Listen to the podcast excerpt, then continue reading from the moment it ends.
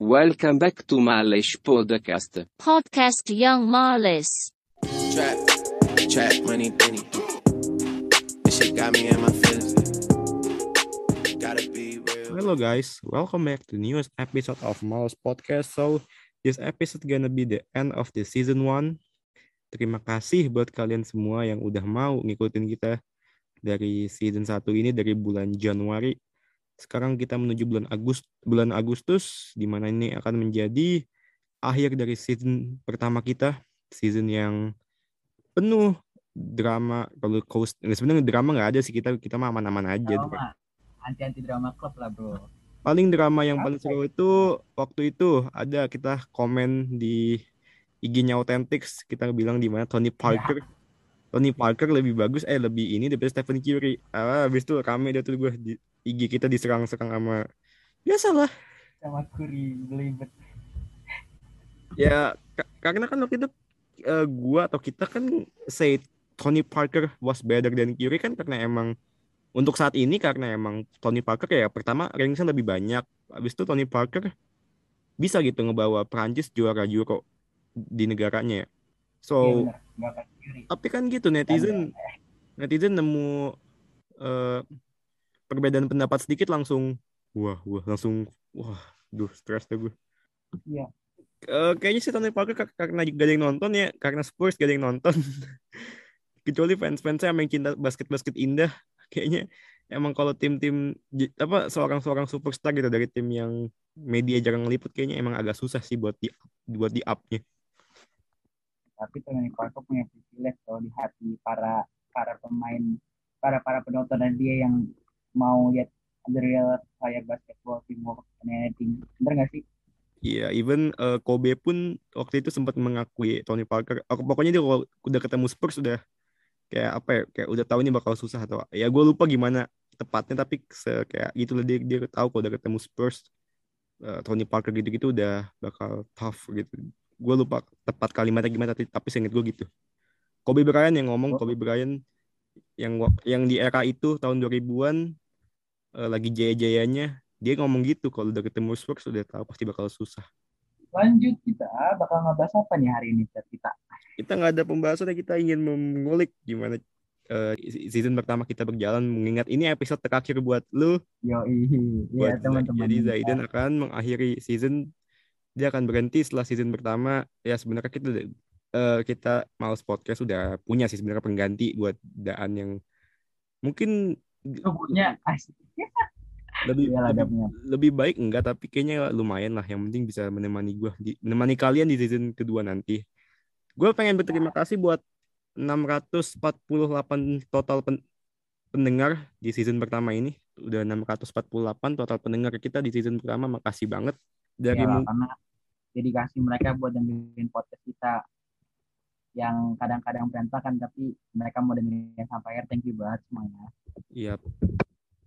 Dari mungkin ini kalau misalkan nanti udah ke up ini mungkin episode ke-47 sebagai penutup. Gue pengen berterima kasih dulu buat kalian semua 648 pendengar yang udah mau ngedengerin mungkin sambil tidur, mungkin segala macam. Makasih juga buat kalian yang suka nge-DM nge-DM gue, ngebales-balesin story kita. iya tuh thank you banget semuanya Ah, ya pokoknya thank you banget buat yang support kita walaupun kadang-kadang kita kayak begini lah tapi thank you banget for you all karena kalau tanpa kalian kita nggak bisa apa-apa ya nggak 600 tuh pencapaian Yap, gue juga mau makasih makasih juga pertama ke eh kedua kepada para fans-fans ID di luar sana mulai dari Spurs fans ID, Boston Celtics segala macam. Gue mau bilang makasih juga buat kalian-kalian Eh, karena dari kalian-kalian juga eh, info-info basket eh, pengetahuan gue juga bertambah tentang tim-tim itu ya kayak Sacramento Kings. Gue dulu nggak, gue dulu sama sekali nggak paham Sacramento Kings itu apa. Tapi karena benar-benar karena gue lumayan ngefollow Sacramento Kings Indonesia atau, atau apa gitu gue lupa fanbase-nya Sacramento Kings di Indonesia.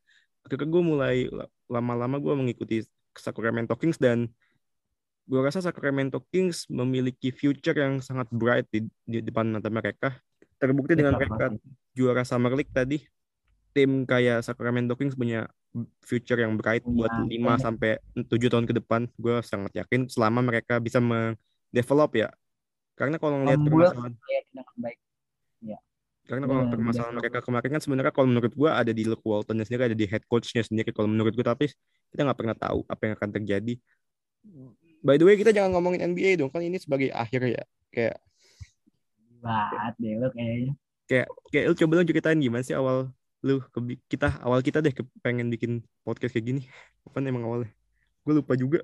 awalnya gue inget banget em, Gua- akhir 2002 akhir 2021 akhir 2020 Gue nelpon lo apa apa gitu. Gue ngajak lu, yuk bikin nelfon podcast. nelfon inget banget inget banget nelfon inget banget nelfon jam siang itu siang banget buat gue lagi keluar Jalan. salah, terus ngechat lagi jalan terus ngechat dan yuk kita buat podcast yuk bareng-bareng ngebahas gue tanya ngebahas apa kita ngebahas NBA awalnya gue nggak mau ngambil ini karena gue bukan tipikal orang yang bisa banyak bacot dengan dengan lan- dengan baik gitu. Dan Maksudnya dengan data juga.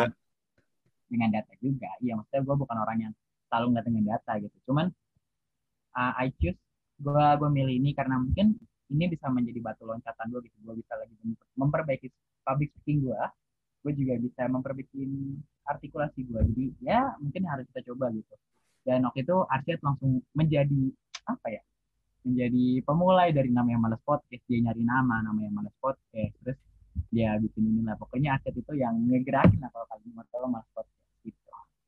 Ya walaupun setelah gua cek and recheck ada juga di Spotify namanya Males Podcast. Ada juga orang yang udah namakan nama Males Podcast tapi we don't care. Kita udah terlanjur menggunakan nama Males Podcast so kita gonna keep going move on. Karena memang Males Podcast ini ditujukan buat orang-orang yang males nonton matchnya tapi cuma pengen nonton highlights tapi pengen merasa paling pinter ya nggak sih? Yo, kita yang ngeliat recapnya dari kita yang Iya. kita harus mendata-data. Ya, Iya. terus perjalanannya nggak nggak sus eh, nggak mudah. Kita dari dulu awalnya pengen bikin kayak ngupload kita dulu sempat pengen ngupload setiap hari nggak sih kayak tiap match mau ngupload iya. ngupload. Habis itu karena nggak kuat loncat ke tiap dua kali seminggu. Habis itu nggak kuat nggak kuat juga. Ya udah kita kira mut-mutan deh tuh. mood-moodnya. Dia emang si konsisten itu paling susah dalam mengerjakan sesuatu. Kalau misalkan lo mau aja sesuatu dengan baik, ya harus konsisten. Gitu sih yang gue selalu gue pegang. Dan kita bersyukur banget ya kita ini di mungkin ini episode ke-47 udah 46 episode kita lalui. Eh ya walaupun gue gonta ganti ini ya gonta ganti pembicara ya gonta ganti ini but gue sangat bersyukur banget gitu kayak 46 episode gitu Nggak, kita nggak sadar, gue kira tuh ini cuma selesai, ah paling 20 episode, 30 episode. ya paling gitu. sebulan dua bulan udah kelar habis itu gue nggak kita kita tanpa sadar udah 8 bulan jalanin hampir satu season lah apa hampir istilahnya kalau NBA udah satu season full mungkin 8 bulan ya mungkin. Tapi yang namanya pertemuan pasti ada pisahan gue memutuskan karena gue juga kena gue sibuk di yang lain. Terus Arsyad mungkin kalau dia kerja sendiri nggak enak ya akhirnya gue memutuskan untuk mundur nih teman-teman. Ya, ya good luck lah buat apa eh, lu ke depannya nanti. Kayak banget. kayak apa ya, kayak, kayak selama ini kalau misalnya kita gua gua nge-podcast nih sama Zaiden gitu kayak gue selalu kan gue selalu gampang untuk kontra gitu. Kayak gue gampang sekali kayak waktu itu gue bilang eh, pemain kayak Montrezl Harrell nggak ada visi bermain. Dan dia selalu bisa jadi eh, kontra sama gue dan ya dari itu situ bagus muncul ya sebuah pernyataan yang terakhir ya kan? Karena Iya. kalau misalkan gue ngikutin terus ya nggak bakal berubah bakal sama. Harus ada perbedaan Ya, dan itu benar-benar apa ya? Nge nge-support kita, nge-revive kita di 8 bulan ini, di season pertama ini benar-benar ngasih selalu ada ide cemerlang gitu dari perbedaan pendapat kita selalu. lalu lah kita bakal ya namanya perbedaan pasti selalu menghasilkan sebuah keindahan aja ya maksudnya perjalanan itu nggak mudah. Si Arsyad belajar ngedit ngedit gue juga belajar ngedit ngedit. Gue masih inget dari followers kita masih berapa nih? 10, 20. Ya, walaupun sekarang cuma baru 100 sih, tapi apa yang gue suka dari followers-followers kita walaupun cuma 100 berapa tapi suka mereka aktif. Mereka aktif. suka nge-DM kayak Dan- gue juga seneng jadi jadi adminnya jadi kayak makanya suka nge-DM gua kita kalau kalian nggak tahu ya, yang jadi admin di Instagram itu si Aris ya tuh ini ya, malu juga sih kadang-kadang. tapi ya gitulah. Yang ngebales DM kalian tuh lebih sering Aris ya teman-teman. Nge-like apa nge-komen yang aneh-aneh. Iya itu sering Aris karena yang ngedit-ngedit uh, ngedit-ngedit apa ngedit-ngedit PDIP Bulls. Eh, eh, jahat banget itu semua. Gak apa lah, itu buat jadi bahan bercandaan aja kalian. Semoga kalian yang mendengar ini ya lebih seru Em, ya begitulah perjalanan kita. Wah ya 8 bulan yang ya yang, yang cepet banget gua gua Kalau udah 8 bulan. gue dulu kita, kita dulu awalnya ke NBA habis itu tiba-tiba bisa belok ke bola habis itu mulai merambah ke cinta-cintaan walaupun cuma sebentar ya cinta-cintaan karena apa karena kayaknya Arah, ya kayak kita nggak kasih kayak arahnya emang gak nyambung aja. Kita nggak kayak kita ngebahas NBA itu ngebahas cinta-cintaan kayak doesn't work. Kayak menurut gue doesn't work dan ya begitulah ujung-ujungnya itu sempat juga bikin F bikin Formula One yang di mana gue pengen banget season 2 pengen gue seriusin Formula One. Hmm, mungkin di season 2 season 2 nanti mungkin gue bakal lebih ke Euroleague ya. Euroleague bakal jadi mungkin salah satu fokus utama kita Males Podcast. Karena kita tahu bahwa maksudnya ah, jarang, bukan jarang sih, malah bisa dibilang dikit banget yang ngebahas tentang Euroleague gitu di Indonesia ini. dan gue rasa kalau kita NBA ya IBL. walaupun dibilang kompeten, kompeten belum ya tapi gue rasa kita b- b- boleh lah membuka pasaran baru bagi penggemar Euroleague di Indonesia tapi gue pengen nanya deh serius sama lu lu awal suka basket gimana sih gue gue beneran kayak kar- karena kalau gue ini gue gue dulu ya Nah, gue pertama nonton itu atau pertama suka basket itu kan pasti Spurs ya. Gue masih inget final-final NBA 2000 mungkin 2014 2013 mungkin zaman-zaman Spurs ketemu Miami Heat. Gue lupa gue lupa persis tapi gue gue masih inget banget itu zaman-zaman Ma- Miami Heat ketemu Spurs LeBron James Wade Bosch ketemu tim Duncan gitu gitu gitu gue ngefans Spurs pertama dari situ gue bisa jadi suka lumayan suka basket walaupun gue sempet vakum ya gue sempet va- vakum nonton basket karena emang sempet ada momen di mana nonton basket tuh agak susah ya. Sebelum ada video video.com tuh agak susah nonton basket. Sempet ada momen-momen itu. Di mana akhirnya gue nggak nonton NBA gue nggak nonton basket. Kayak mungkin 3-4 tahun gue baru gue baru nonton nonton lagi. Itu kalau gue nggak salah 2017 2018 gitu. Gue gue gue sempat vakum dulu. Vakum agak lama nonton basket nah dari situ gue mungkin 2017 2018 mungkin di situ gue nonton nonton lagi akhirnya gue jadi tertarik buat ng- ngulas ngebahas bikin pod, eh, bikin podcast kayak sekarang kalau gimana dan ah, gue pertama kali suka basket itu dari kelas 3 SM SD. tapi nontonnya nonton gue termasuk jarang nonton basket, tapi yang nonton yang paling gue tonton itu final back, ah, final comebacknya Cleveland Cavaliers itu yang pertama bikin gue jadi cinta.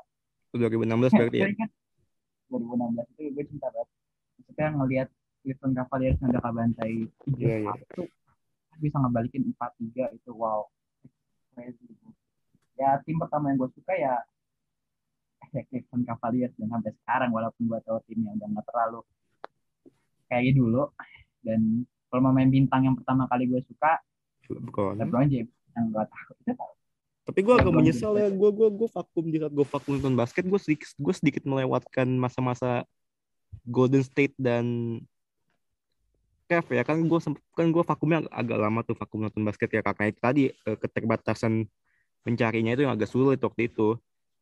ya benar Gue masih gue masih gue masih highlight enjoy era eranya Le, ya, ya, LeBron Miami gue enjoy gue sempet masih bisa enjoy era era mereka.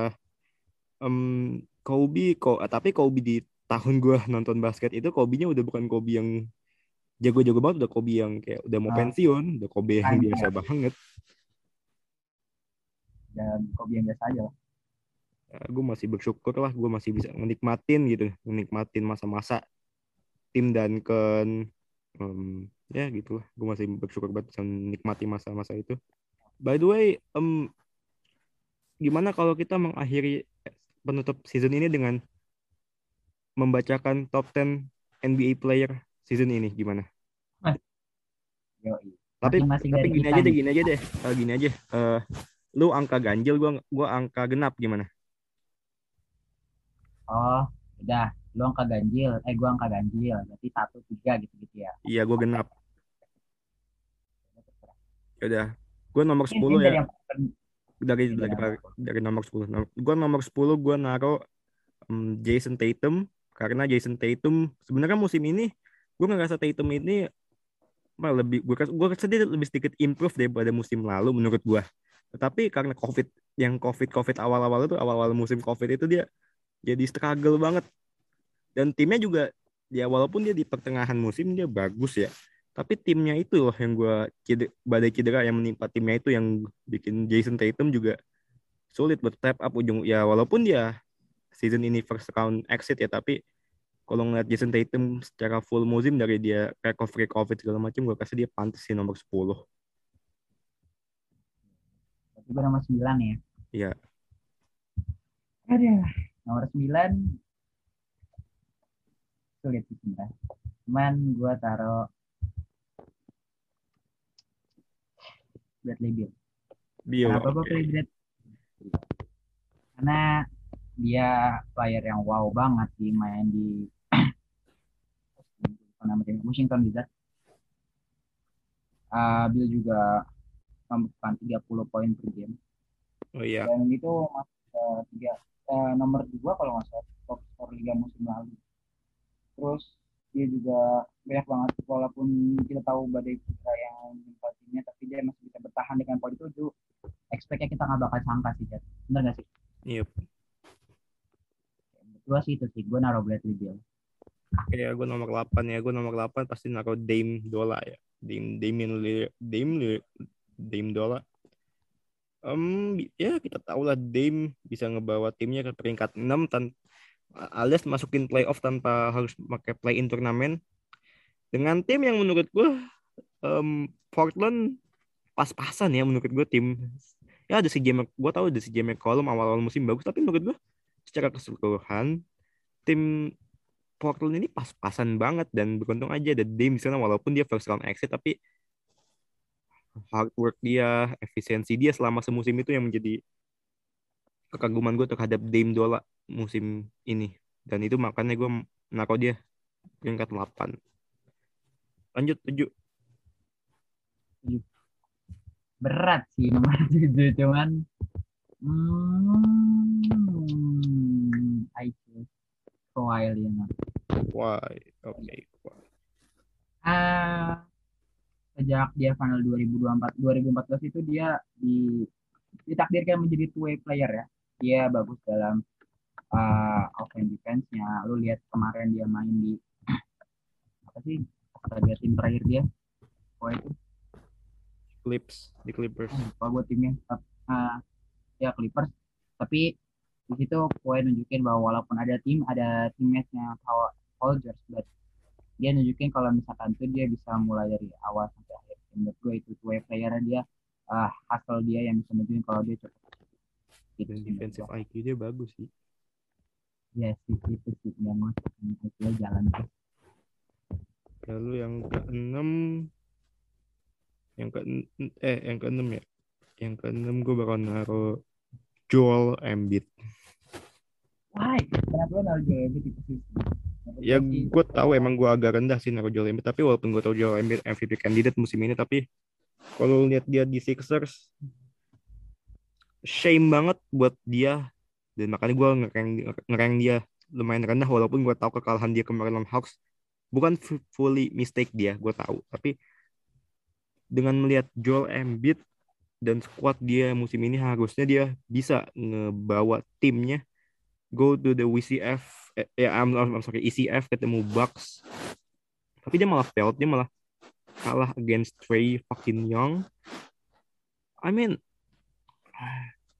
gue nggak bisa menol gue nggak bisa mentoleransi itu so gue mereng Embiid lebih rendah sangat menurut gue ini kerendahan ya ya sebenarnya kan udah, udah paling pas di Embiid di peringkat 6 walaupun dia MVP candidate tapi kegagalan dia kemarin itu di playoff yang membuat gue agak rasa kayak ah fuck Embiid. Lo lima.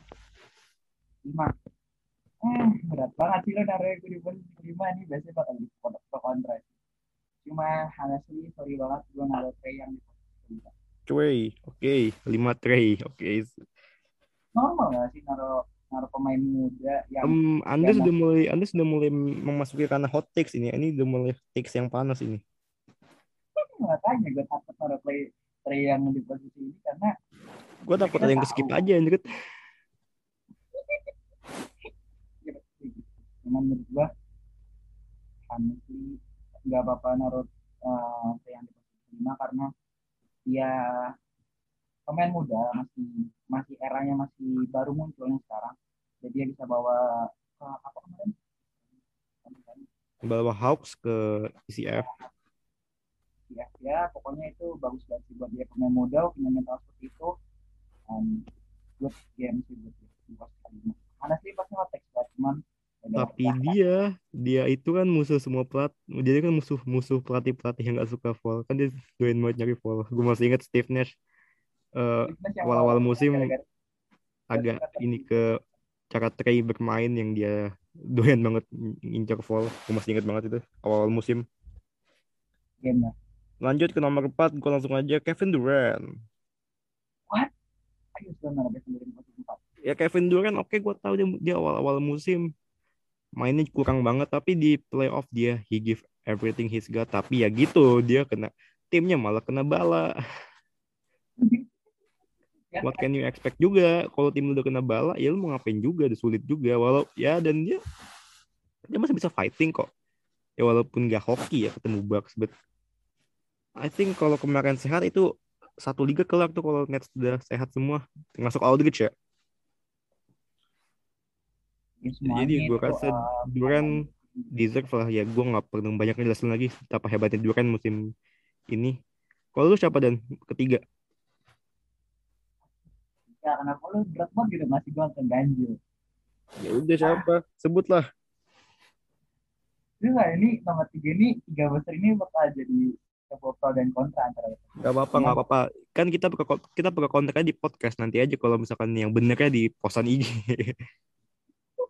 Ya benar-benar. Ah nomor tiga. Hmm, berat sih, cuman gua harus naruh Luka Doncic.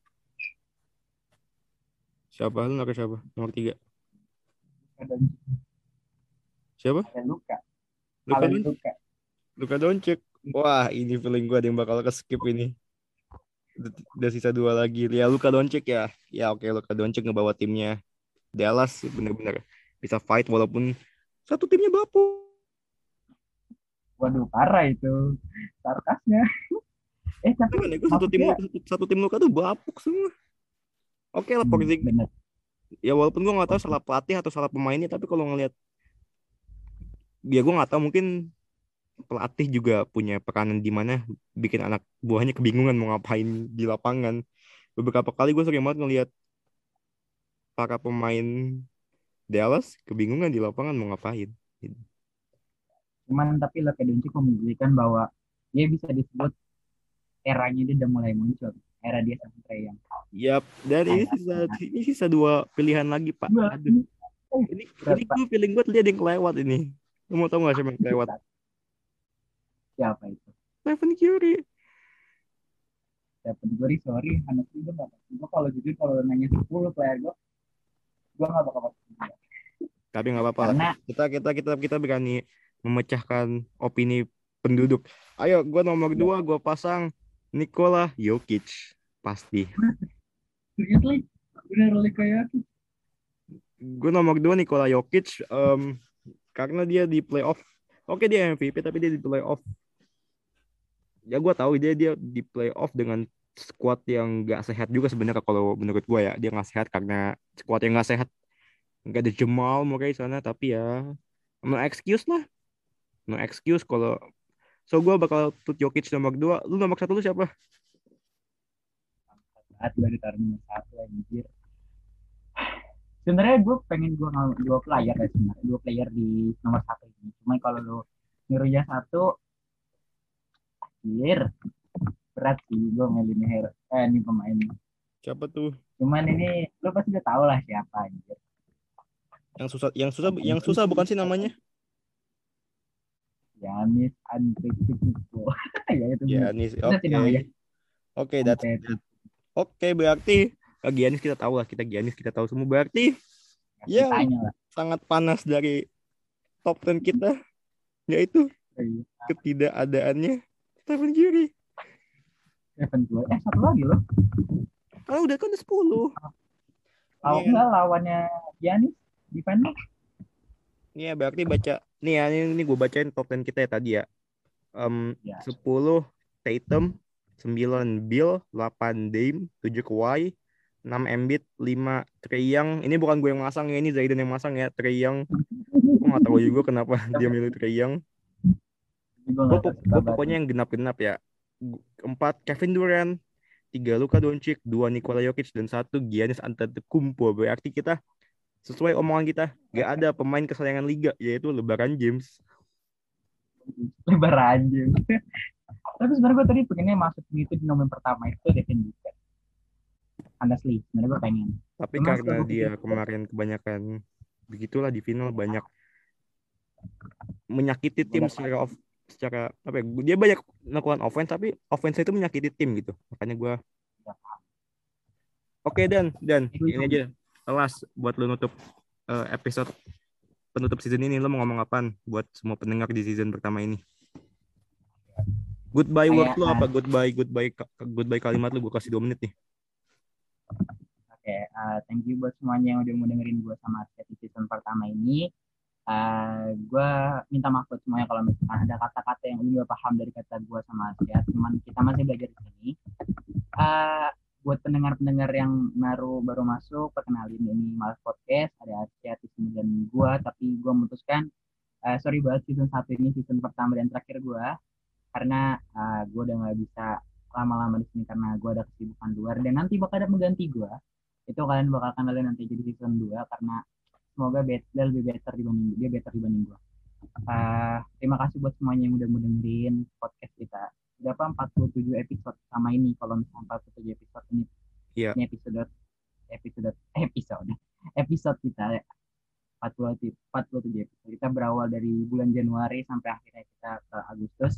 Thank you semua yang udah mau dengerin. Ah, see you. Semoga kita semoga gue kadang-kadang bisa diundang lah ke malah podcast lagi kalau misalnya itu Eh, jangan pernah bosan dengerin malah podcast karena bakal banyak banget eh, pembicaraan atau pembicara yang bakal datang lagi ke malah podcast ya goodbye semuanya Ya Thank you, dan dan selamat hari merdeka ya buat buat negara kita yang ke-76.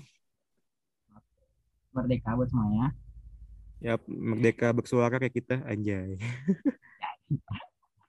ya Ya, beginilah akhir season kita, akhir season yang ditinggalkan oleh salah satu podcast andalan kita. Ya. Gimana ya mau sedih tapi udah ada pengganti. Yo. Kok agak Ya. sedikit banget Chill akhirnya. dong, chill dong, chill dong. Siapa yang mau ganti gue? Ada tuh yang kemarin episode dua episode sebelum ini penggantinya. Oke. Ya semoga uh, pengganti gue better dibanding gue. Bisa ngebawa kalian ke merasa podcast ini baik. Oh iya sih saran gue. Ya dan dan untuk Bapak Daan ini gua serius nih gua ngomong sama lu. Em kalau gua kosong di corner bagi passing dong Pak. ya, sorry dong. Gue Kan gua masih terlihat, agak sedikit mengingat nih momen-momen saya kosong di corner, saya kosong di three point, Bapak malah nembak gak passing ke saya Pak. Jadi mohon sekiranya kalau Bapak setelah mengakhiri podcast ini Bapak mengingat kalau saya kosong bagi dong Pak. Saya kan mau nembak juga Pak. Tapi kan Anda juga di pinggir mulu sih. Kan bisa minta hand off ke dalam atau keluar. Tau gue juga asik gak bisa nge-shoot dari kelas 7. Itu gak bisa nge-shoot ya. Iya. Every player improve. Ya, I know that. Ya udah guys, thank you guys buat season pertama yang indah ini. Gua tunggu kalian semua. Dan ayo gua gua nggak sabar buat season kedua nanti. And bye bye. See you guys and don't forget to share it. Bye. See you in next season.